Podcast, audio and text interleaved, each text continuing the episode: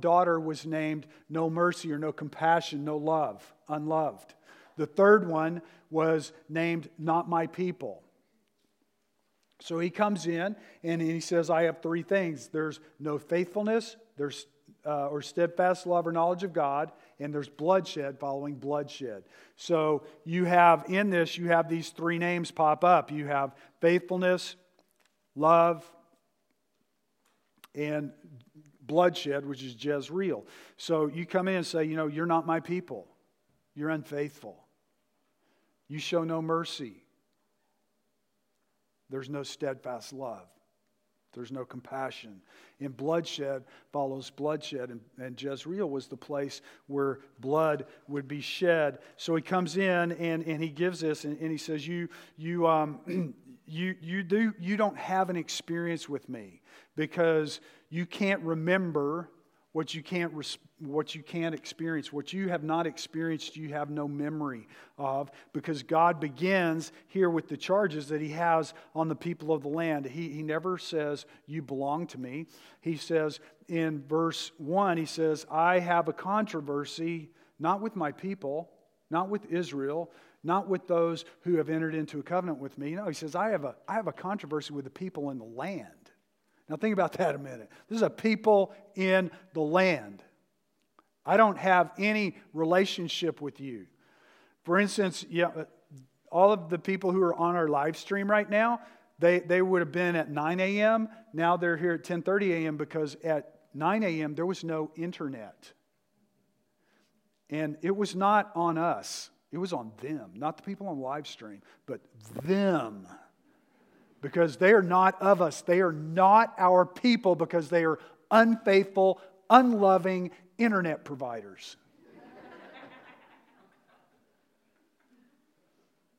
and the early service live stream people could not experience that. So they have no remembrance of what's happened. They're getting the second service today, and, and that's it. And we apologize for that, but like I say, it's not on us. It's on them. But God refers to these people as the inhabitants of the land. They have no faithfulness, no love, and no knowledge of God. So he's going to come and he's going to do three things. He has lots of threes for the remainder of the book. There's three children, there's three charges, there's three people, and, and he will go on and he will come back and he will allude back to these, these children, these three children throughout it. But as, as he comes in, they have no faithfulness, no love, and no knowledge of God. Um, another way of putting it is they lacked integrity. They weren't faithful. They lacked integrity. They claimed to be the people of God, but their lives reflected something totally different. They had no compassion. They had no compassion. They'd become self centered and they were taking advantage of the most vulnerable people in the land. They were self centered. All they cared about was themselves. And they had no knowledge of God. They didn't have a working knowledge of God's word, it was superficial at best. So they had broken their covenant with God a long time ago, and the results were staggering. Jesus put it this way when, when he was talking about a people in relationship with him, and, and when he was speaking to, quote, religious people who had no reality in their lives. And in other words, they, they had a shell that was around them. They had an internet connection, but there was no provider, there was nothing happening there. Here's what he said He said, A healthy tree cannot bear bad fruit, nor can a diseased tree bear good fruit. In other words, he said, If you don't know me, you can't bear good fruit. If you have no knowledge of me, you can't relate to me. You can't remember me. You can't know me. And if you do, you will have to bear good fruit because that's just the natural outcome of it. And, and, Jesus, when he's speaking here, he's speaking to false prophets and, and to what they produce followers of man, not followers of God. They don't look any different from the world around them. And, and this is what's happening in Hosea. Uh, Israel, he says they're guilty of, he, he names five, five things. He says swearing, lying, murder, stealing, and adultery. These are all social ills that you'll find in the Ten Commandments. It's half of the Ten Commandments, and, and they characterize Israel, and it characterizes their social behavior, the way that they live. They forgot who they were, and the entire land is suffering for it. So the results come in in verse 3. It says, bloodshed follows bloodshed. He says, ultimately, it's going to be a bloodbath in Israel. And he alludes back to Jezreel that we talked about three or four weeks ago. So as we come in in Luke 6 45, Here's what Jesus said. He said, The good person out of the good treasure of his heart produces good, and the evil person out of the evil, evil treasures of his heart produces evil, for out of the abundance of the heart, his mouth speaks. So he's saying, as we come in and, and we look at, at covenant and we look at, at pursuing God and, and what that means, and, and that we have entered into a covenant with God, then um, our covenant with God is based on faith in Christ, and it will not only bring us to a place of remembering how deep the Father's love is for us and how great it is, it will also impact the lives around us and it will influence people around us. So, coming in is understanding that remembrance brings a change in who we are, and it, it reminds us that we are a covenant people with God, that we have entered into a relationship with Him. And then the second thing is remembrance means that I have an intimate knowledge of the workings of the covenant. I have an intimate knowledge of the workings of the covenant. So, as we come in in verse 6 of chapter 4, he says, My people are destroyed for lack of knowledge. Because you have rejected knowledge, I reject you from being a priest to me. And since you have forgotten the law of your God, I also will forget your children. So, as he comes in, his charge, he, he begins in verse 4. He says, let, let no one contend, let no, none accuse, for with you is my contention, O priest. So he's talking to the priests first. The first group of people are the religious leaders. Um, in, in today's world, it, that'd be me and it'd be Greg. Um, it, it, it, would be the people who are leading in, in the church or leading the people of God. And he says, I have a contention with you, and my contention is, is that you have rejected knowledge. You've rejected the Word of God. And in other words, you're teaching something different from the covenant that God has placed. So remembrance is strengthened as we grow in the knowledge of what it means to be God's covenant people. If, if we want to strengthen the memories of, of what God has done in our lives, strengthen this base and this foundation, as when we come and we participate in, in the, the Lord's Supper, which that is such a strange little thing. Um, but uh, I'm really grateful that, that we have those. But, but if we want to do that, we have to understand who we are, and, and we have to understand what's going on there. So the priests failed to lead the people in the things of God. And, and the more the people prospered material, the funny part is it was like this, this unending cycle. The more the nation prospered, the more priests come. They had more and more and more of them because there was more and more ability to support these people and they led them further and further and further away from God. So they moved further and further and further from the Word of God. They were very spiritual in regards to their religious practices.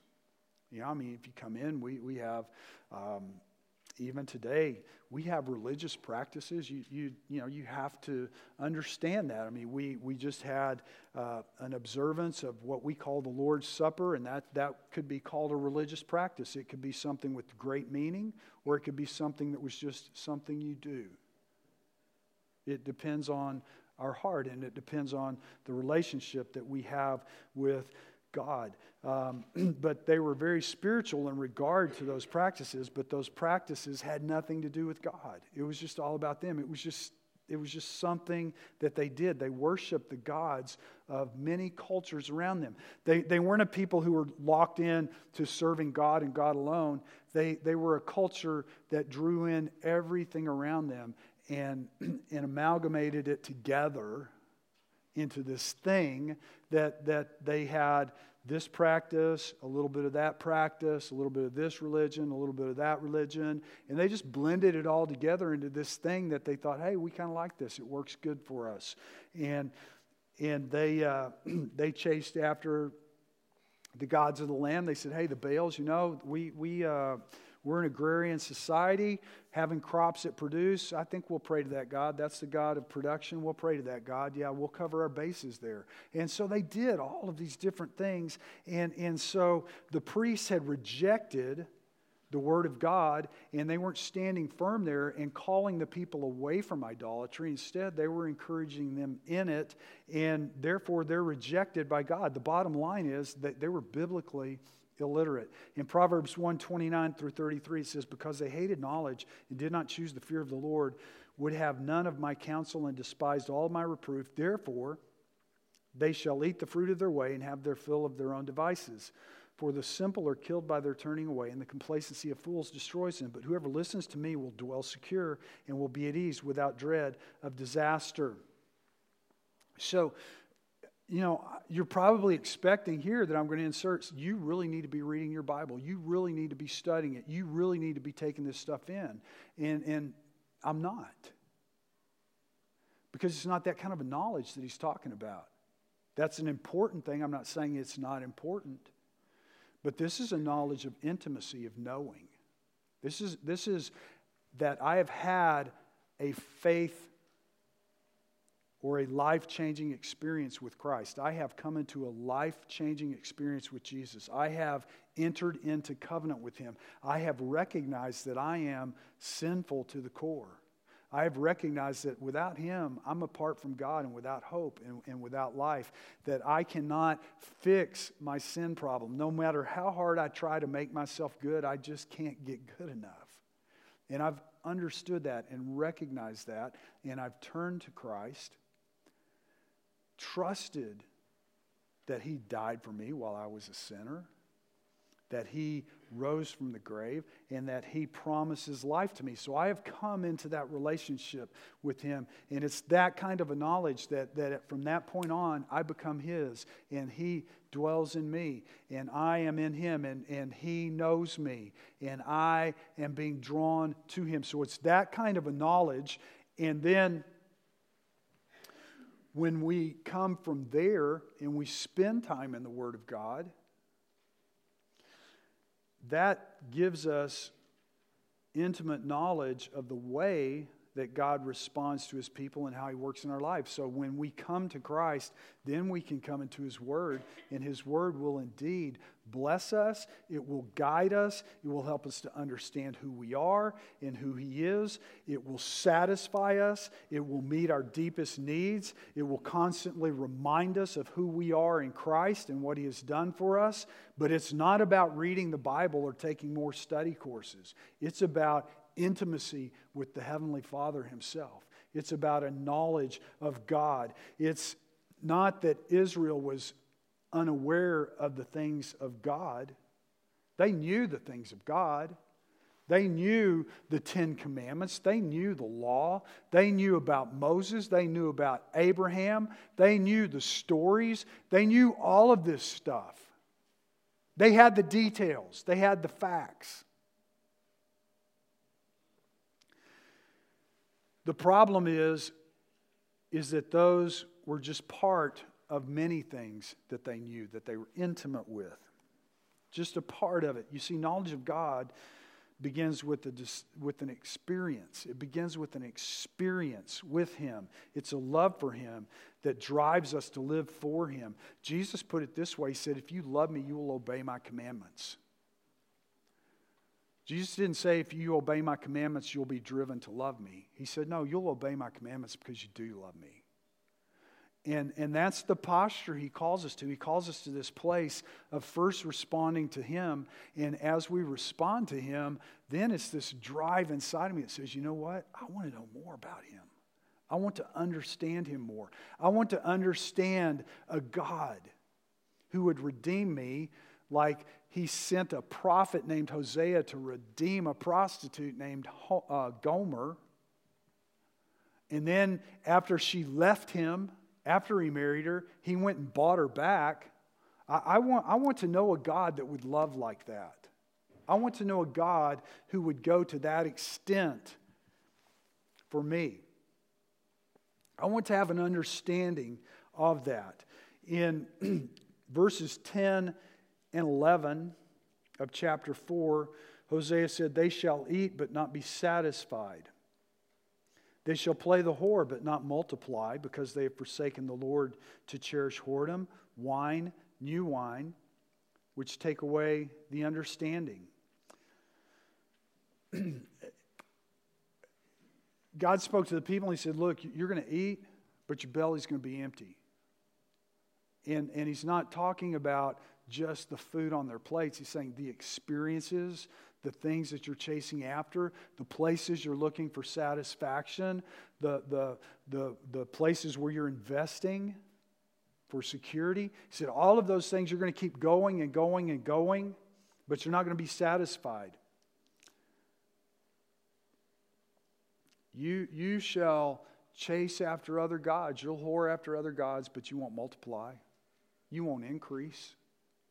Nothing's going to happen here because you've forsaken me. I'm the one who gives you the increase.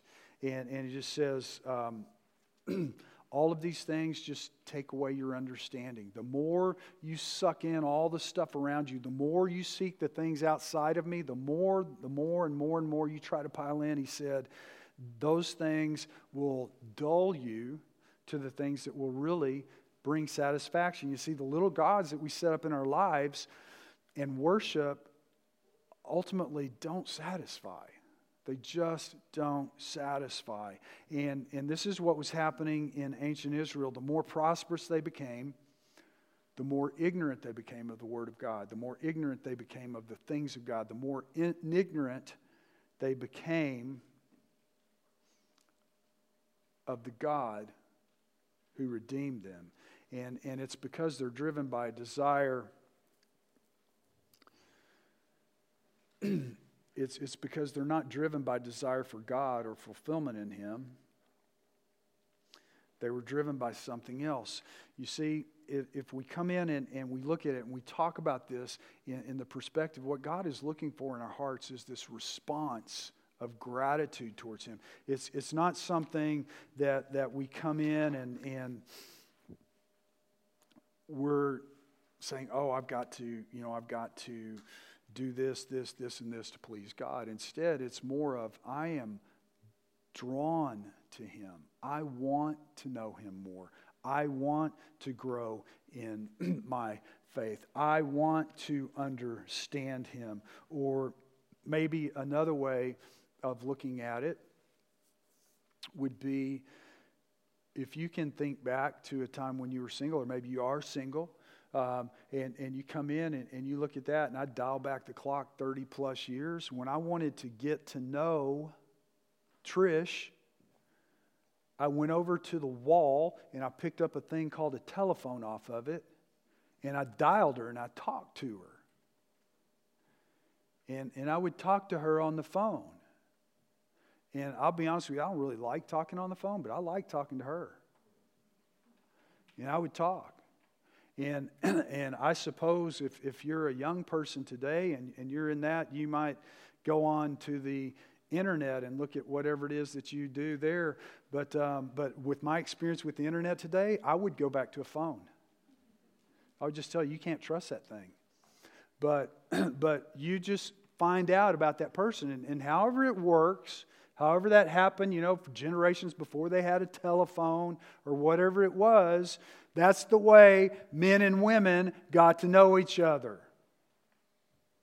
They wanted to know more. I want to know more. I'm interested. I want to know more. I'm drawn to this person. I want to know more. And this is in, in a strange way, it's very similar with God. It's because we are drawn to Him. He is doing something that is drawing us to Him, and we want to know more. And when we enter into a relationship with Him through Christ, it's, it's not, I read my Bible because I have to, it's because I read the Word of God because I desire to know this God who has given so much for me. I am drawn to a God who would love me when I despised him. I am drawn to a God who has everything, needs nothing from me, yet he says, I want to allow you to know me. I'm drawn to that.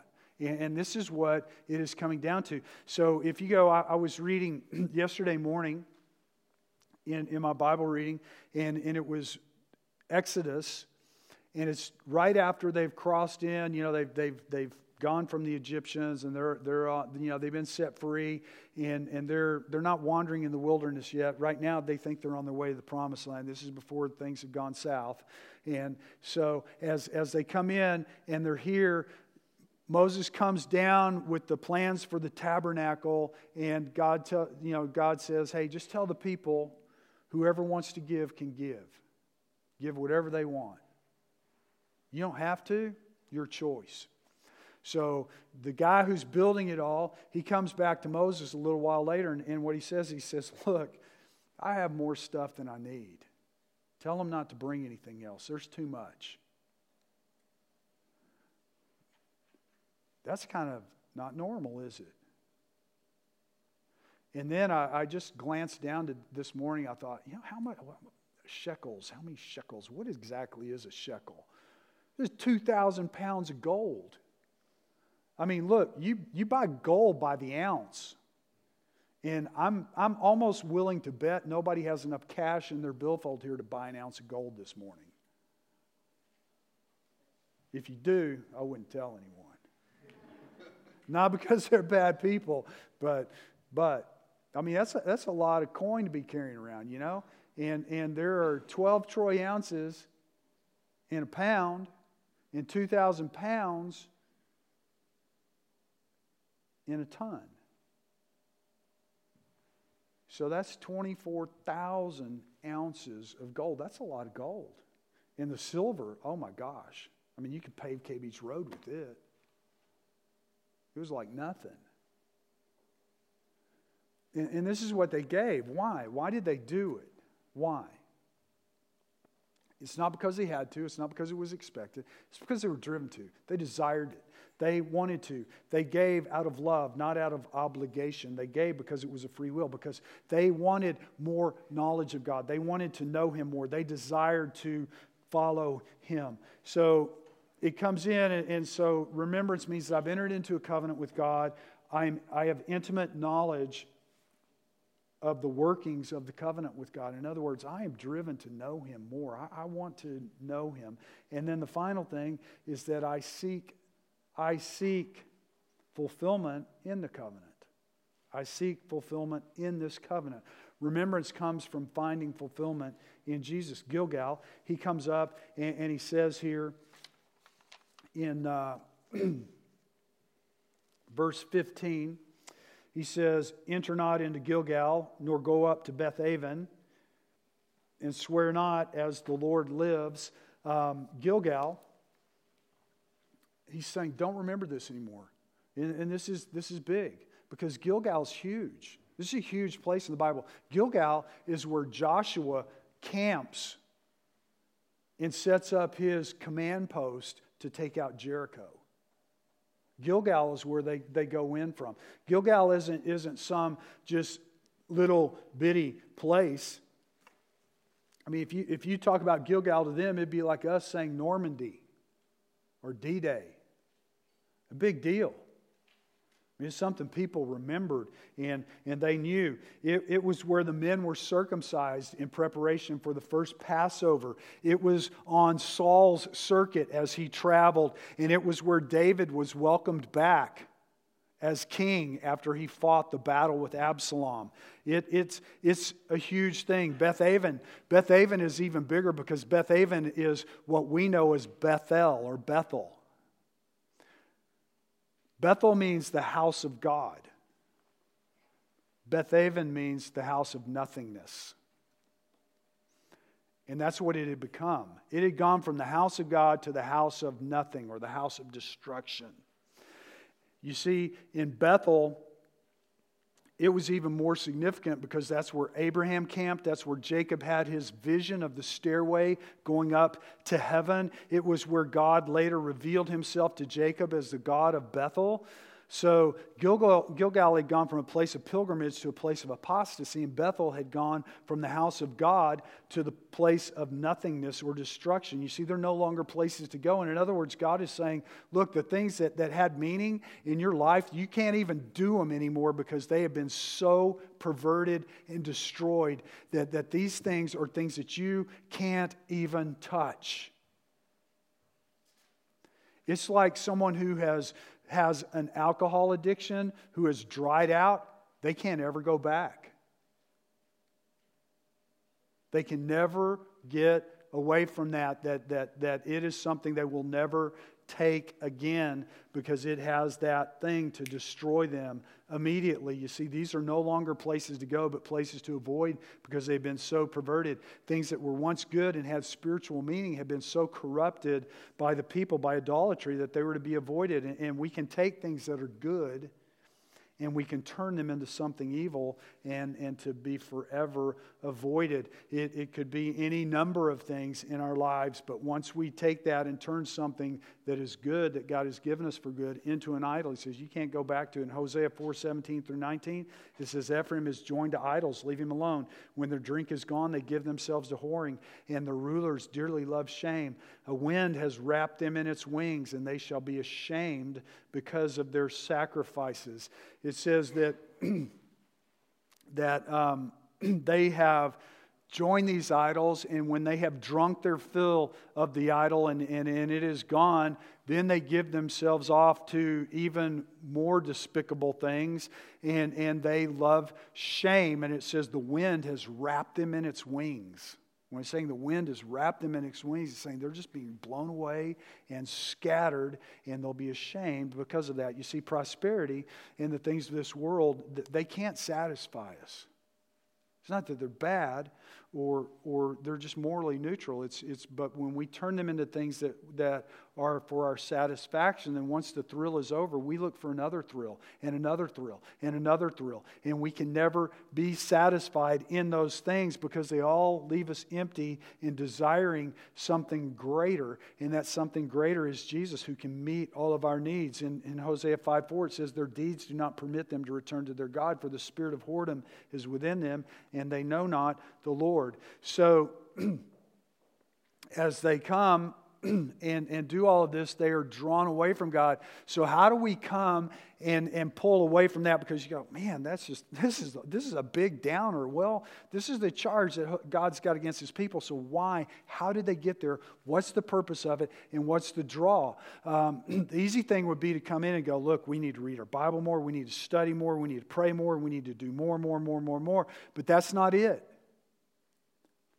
Those things have to be driven out of love and a desire. Those things come from, from, from within, from understanding that God has shown his love to me in this, and that while I was still a sinner, Christ died for me. And, and so it's a response of love. It's a response of desire. It's a response of, I know him some and I want to know him more. I'm going to go get the phone off the wall and dial it up and, and figure out what else I can learn and know because I love him and I want to know more. And, and so in Psalm 34 8, it says, Oh, taste and see that the Lord is good. Blessed is the man who takes refuge in him. Oh, fear the Lord, you his saints, for those who fear him have no lack. The young lions suffer want and hunger, but those who seek the Lord lack no good thing. And in other words, the psalmist said, Look, if, if you'll just delight yourself in God, if you'll just search after Him, if you'll just desire Him and, and taste and see that He is good and find satisfaction there, you, you're not going to have to go and chase and look for the next thing and the next thing and the next thing, and the next thrill and, and the next person to come in to pat you on the back or the next experience in life that, that affirms you or whatever it is. He said, No, if you'll just come to the Lord, you'll find out that you can find satisfaction right there, right there. And he says, because those who seek God, they, they lack nothing. They lack nothing. And as we come in, our lifestyles reflect our hearts, and our hearts are who we are. Your lifestyle is a reflection of what's in your heart. And what's in your heart is who you are. And, and this is what God is saying to the people in Hosea. It's what he says to us. He says, whenever we seek deliverance or satisfaction outside of God, he says, you're going to end up losing. You're going to find out that, that the thrill is there for a while, but afterwards, you're still going to be empty. And you're going to need something else. And you're going to need something else. And you're going to need something else and, and there will always be another thing. In Hosea 5 13 through 15, it says, When Ephraim saw his sickness and Judah his wound, then Ephraim went to Assyria. Ephraim is Israel, Judah is, is um, the southern kingdom and the northern kingdom. So it says, Ephraim went to Assyria and, and sent to the great king, but he is not able to cure you or heal, heal your wound. The Assyrians couldn't fix it for you, they couldn't deliver you.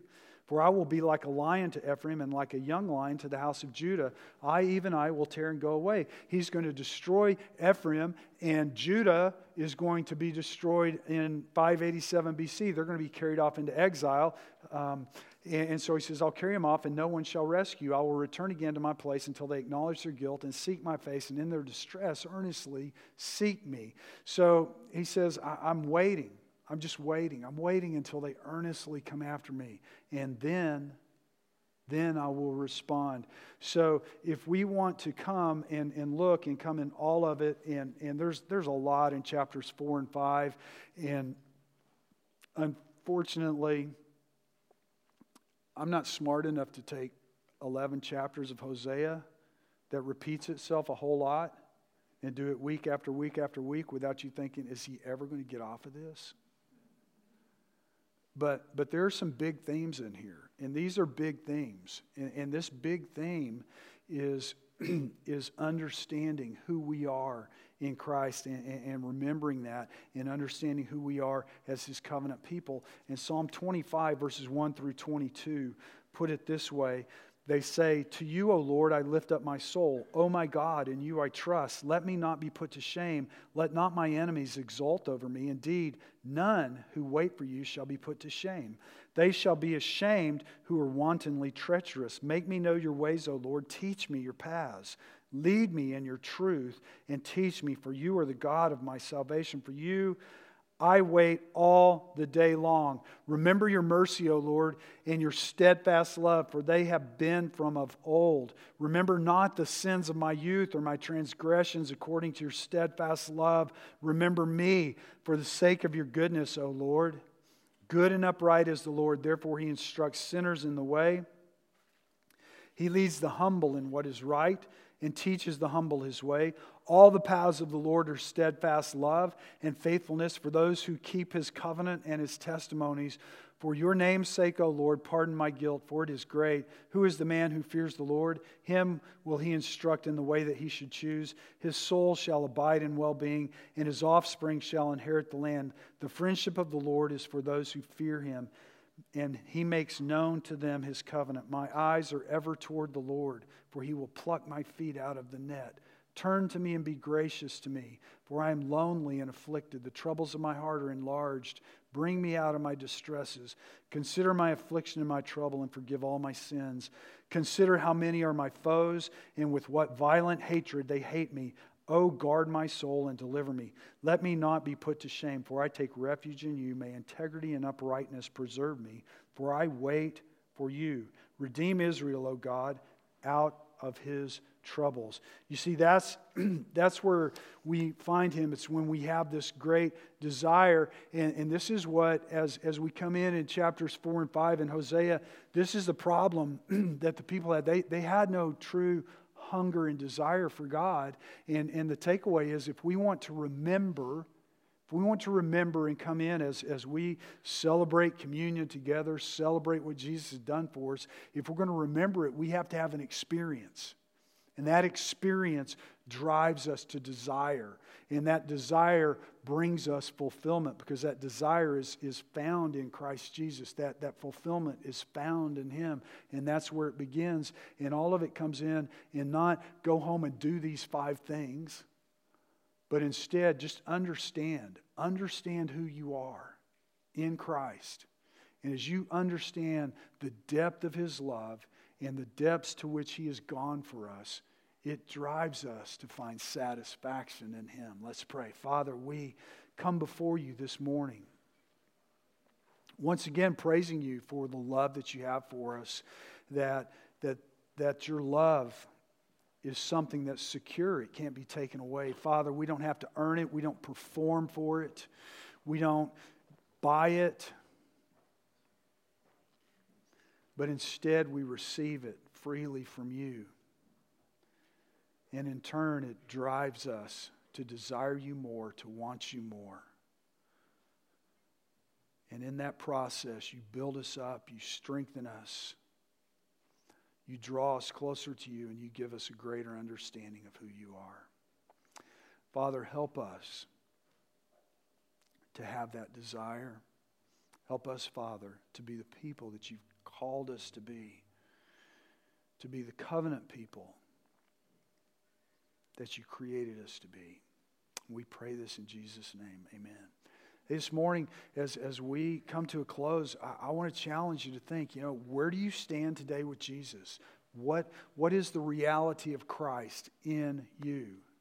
Have you made that first step towards Him? Have you stepped towards Him to acknowledge Him as, as King in your life? Asking Him to give you um, forgiveness of, of all sin and, and to take control of your life?